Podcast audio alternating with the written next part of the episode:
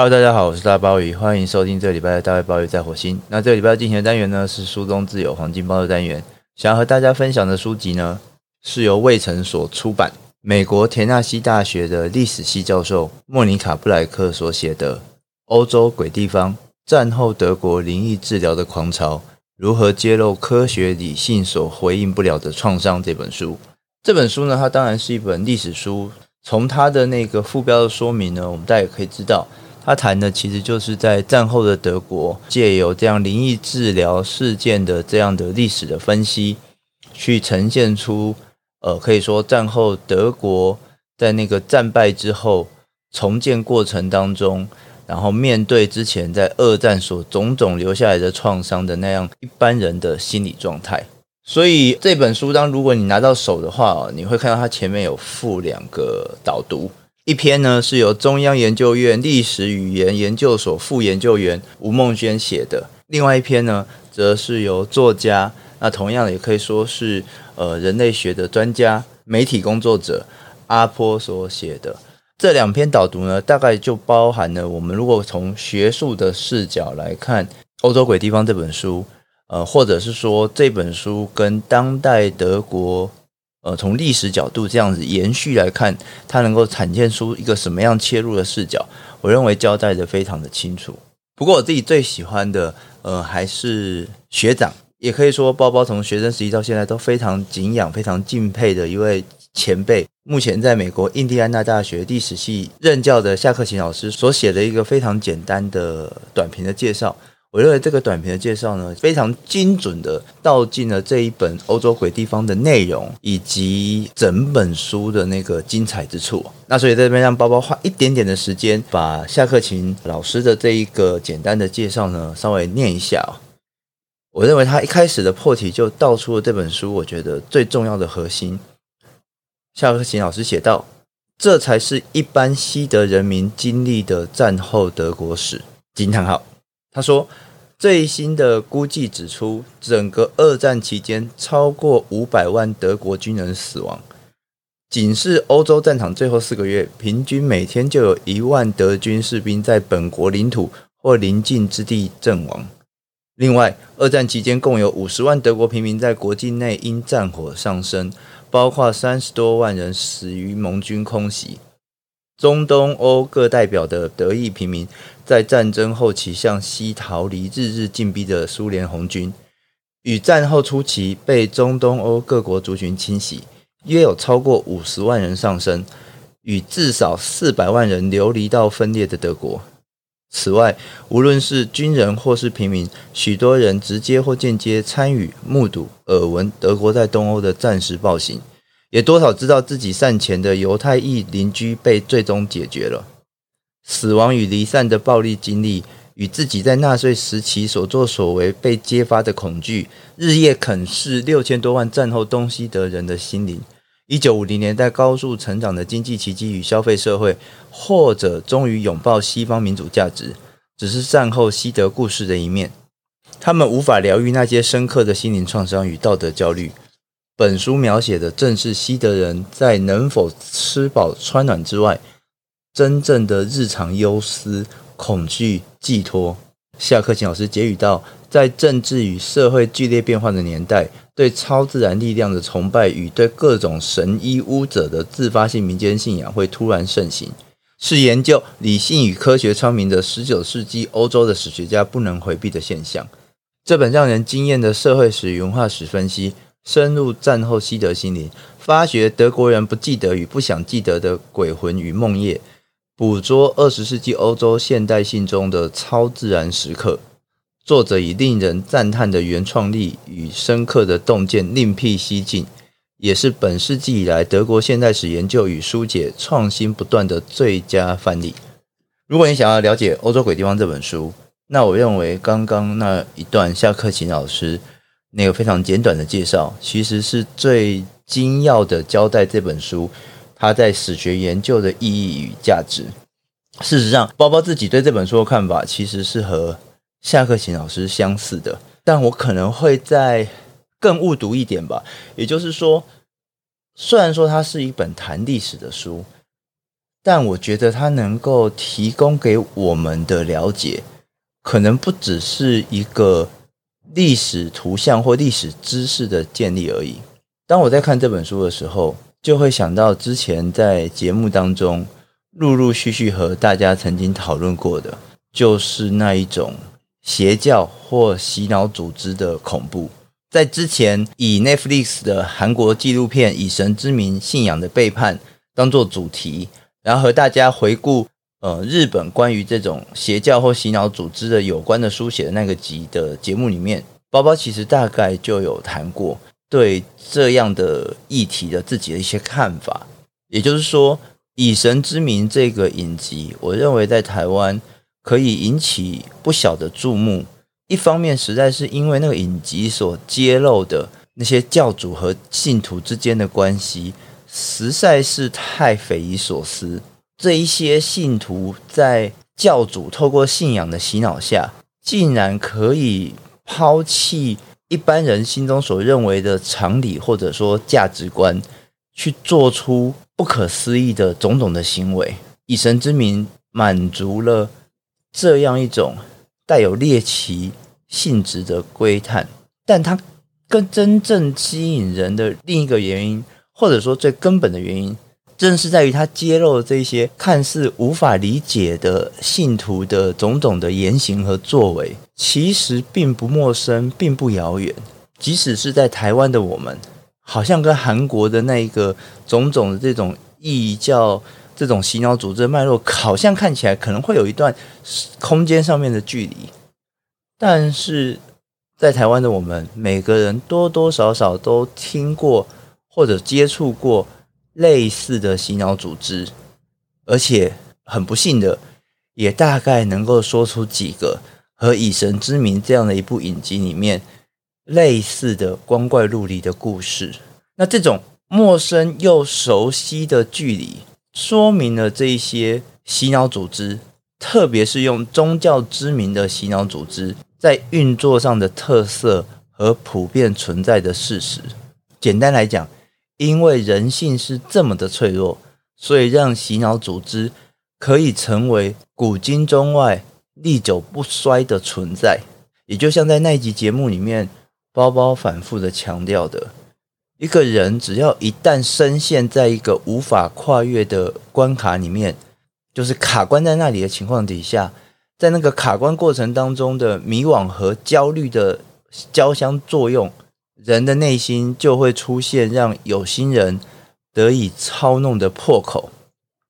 再加上洗脑组织常常会去营造出一个孤立的环境，就很容易把人变成了完全听命于领袖。听命于教主的盲目的从信者。莫妮卡·布莱克的这本《欧洲鬼地方》，它当然是一本讨论战后德国历史的学术研究，它非常的严谨，也具有所有学术研究应有的讲求和特色。但透过作者那个非常流畅的叙事，以及这个课题本身的特殊性，整个《欧洲鬼地方》如果细细读起来的话，它更像是以纳粹战败后的德国这样一个物质和精神一片荒芜的世界，当做某种实验场，展现出刚刚所说的那样人心皆有的脆弱和疯狂。在这本书里面，他描述战后德国兴起的灵异治疗狂热，人们相信这些特殊的灵异的灵能者，可以透过宗教信仰或鬼怪巫术的手法。去治疗身体的大小病痛，而整本欧洲鬼地方，它就聚焦在战后德国，在当时甚至被报纸曾经称为可能是战后最知名德国人的奇迹治疗者布鲁诺·葛洛林，他的崛起来当做贯穿全书的主角。一九四九年，谜样的陌生男子葛洛林突然出现在西伐利亚的小镇。赫福德这样一位谜样的男子，他让一位无法自行站立的男孩拥有下床行走的力量，然后可以缓慢地尝试走动。这样一则消息和新闻，经由媒体的报道一传开，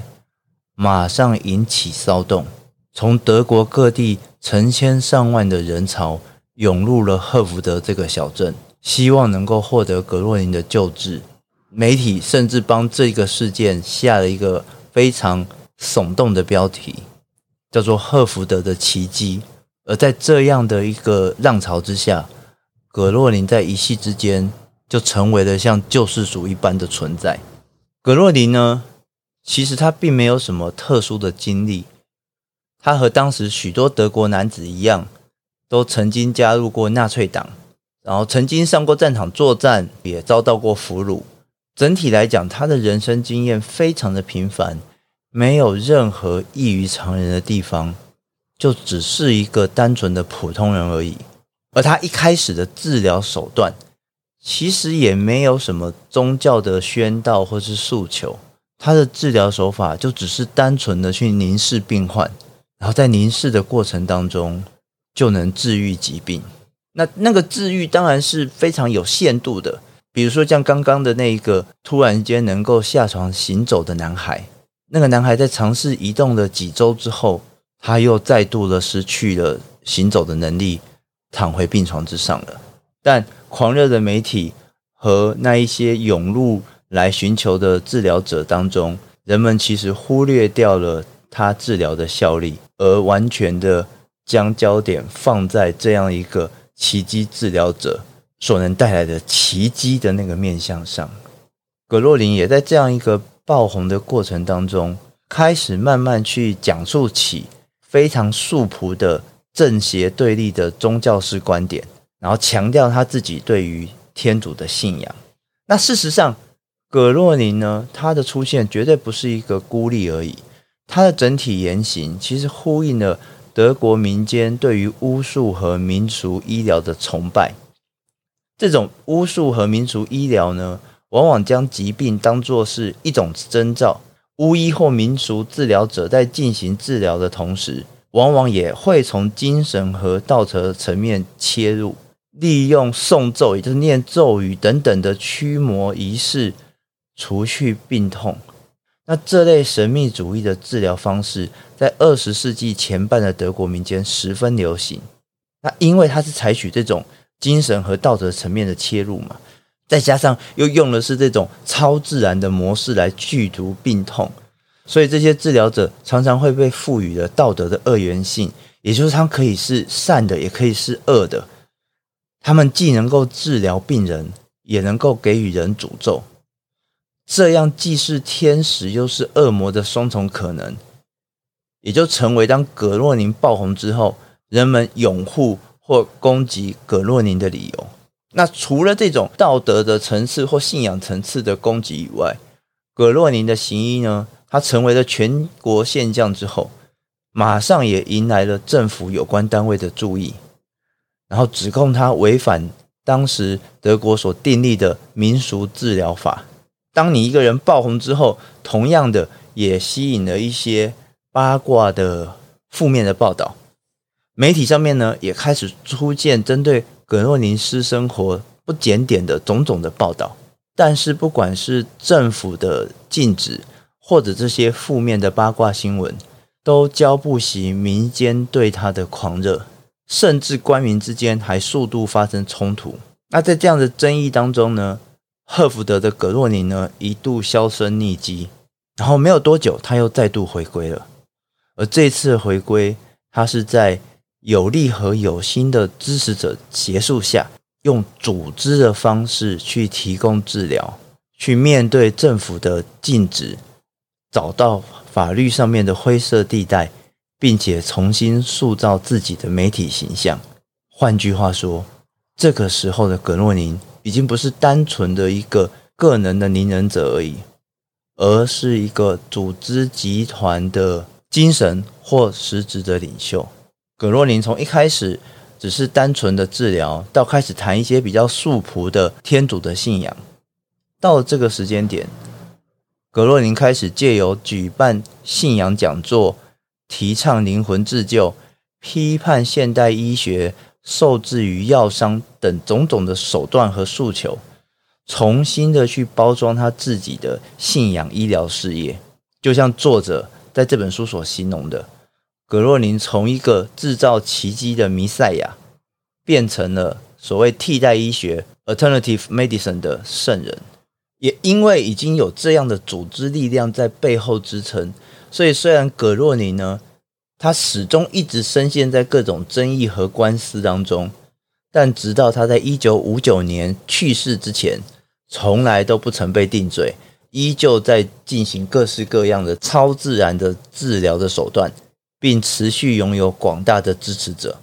而这位强调其病是因为善恶而起的奇迹治疗者，他在一九五九年去世的时候，最后的死因是胃癌，享年五十二岁而已。葛洛宁的故事也许听起来非常的离奇，很吸引人的目光，但同样的还是得再次强调，葛洛宁在战后德国绝对不是一个单独的例子而已。在二战之后，神秘主义的氛围。可以说，笼罩在这一片战败后的土地上，紧紧地抓住了每个人的人心。一九四九年，德国各地就开始出现世界末日的预言，而在战后呢，也三不五时就会出现指控他人为巫师、巫婆的猎巫事件。这些事件不是单纯的恐慌而已，人们还会把这一些女巫呢告上法庭，指控这些人是女巫。希望寻求公权力的介入，那激烈的人呢，甚至会动用私刑去进行各种猎巫的手段和攻击。而这样一种听起来几乎就像是中世纪的一个难以想象的现象，却在战后的德国一直延续到了一九六零年代，才算真正的销声匿迹。这样的事件，整个听起来和我们刻板印象当中的德国。可以说是完全的截然不同，因为我们一般人印象当中的德国人总是会给人一种理性的形象，甚至他也和我们对于整个战后的时代的印象也有很大的矛盾。因为假设说二次世界大战是以原子弹作为终结，象征了整个原子时代的来临，那整个原子时代呢，本质上面。就是科学发展到最极致的样态。你想想看，当人都拥有了可以摧毁掉自己文明力量的时候，还有什么更能够彰显出科学发展的极致呢？但是，不管是对于德国，对于时代的刻板印象，战后鬼地方的内容，都告诉我们一个完全截然不同的故事。他尖锐地提出了一个人们往往。自觉或不自觉所忽视的问题，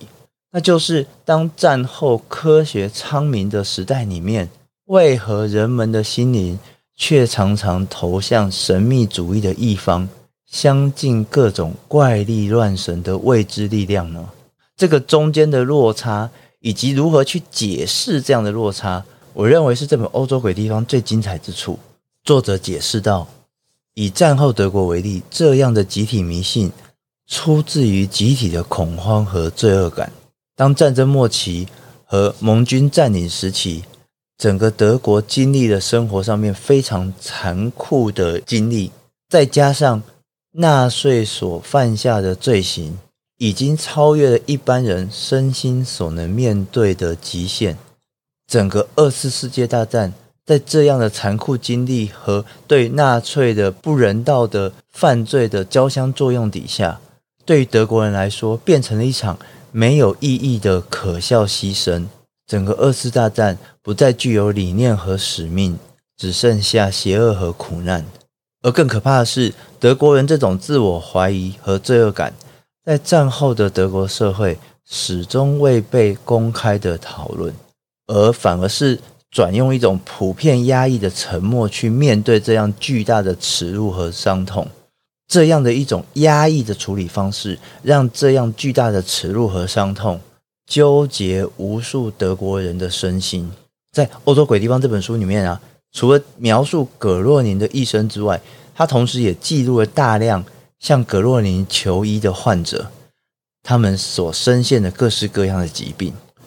这些患者他们的病痛当然是真实的，是真的在生理上面作用的。但是呢，当我们去细细看这些病人的这些病痛，这些病痛它或多或少所牵连的情感，或说它形成的原因，几乎都能够追溯到战争造成的直接或间接的影响。葛洛宁他的崛起，不只因为人们需要生理的医治，更是因为人们心理上面需要出口，他们渴望被聆听。希望寻求一个类似善恶对立的童话解释，来面对眼前痛苦的生活。另外一方面，也就像当时当政府在指控葛洛宁时候，由法庭所派出的精神专家，他所观察到的，葛洛宁的行事风格和煽动手法，几乎就是希特勒和纳粹的翻版。换句话说，葛洛宁成了这些曾被纳粹洗脑、操控的德国人在心灵上的替代品。就算不谈葛洛宁，我们刚刚所说的猎巫行径，其实也是一样的逻辑，反映着纳粹时期人们不再彼此信任的后遗症。所以，不管是葛洛宁也好，不管是猎巫的种种现象也好，我们看到的都是前一个邪教或前一个洗脑组织。纳粹所留下来的遗绪，或者说副作用，战后德国这些不可思议的灵异现象，是战争留下来的创伤症候群，是战败后心灵废墟需要新的依赖和填补。这样心灵的废墟所需要的依赖和填补，是科学或理性所无法满足的空洞。于是人们将自己。再次献给了另一位的洗脑者。有时我们必须聆听鬼魂的声音，这是作者在《欧洲鬼地方》里面所写下的一句话。作者他就借由对于灵学流行的观察，回应了战后德国心灵世界的历史课题。对于今天的读者来说，在台湾的我们也许不会陷入像《欧洲鬼地方》里面那样，在纳粹作用之下。在战败的废墟当中，那么庞大的扭曲，但是在今日的世界，所谓的现代人其实也拥有着和当时一样脆弱的心，遇上渡不过的关卡，加上无法诉说的压抑，你我都可能会相信神医，把自己交给洗脑者，成为信徒。从这样的角度来看。欧洲鬼地方，它不只是一本单纯的介绍历史、讨论历史、研究历史的书籍而已，更是对于身处在现代社会、心灵往往都处于某一种废墟的空洞的状态的人们，对于洗脑和操弄这样的课题，一记强烈的警钟，用最极端的方式提醒着我们去面对。日常之间无所不在的风险和邪恶。我是大卫鲍鱼，以上是这个礼拜的大卫鲍鱼在火星。我们下次见。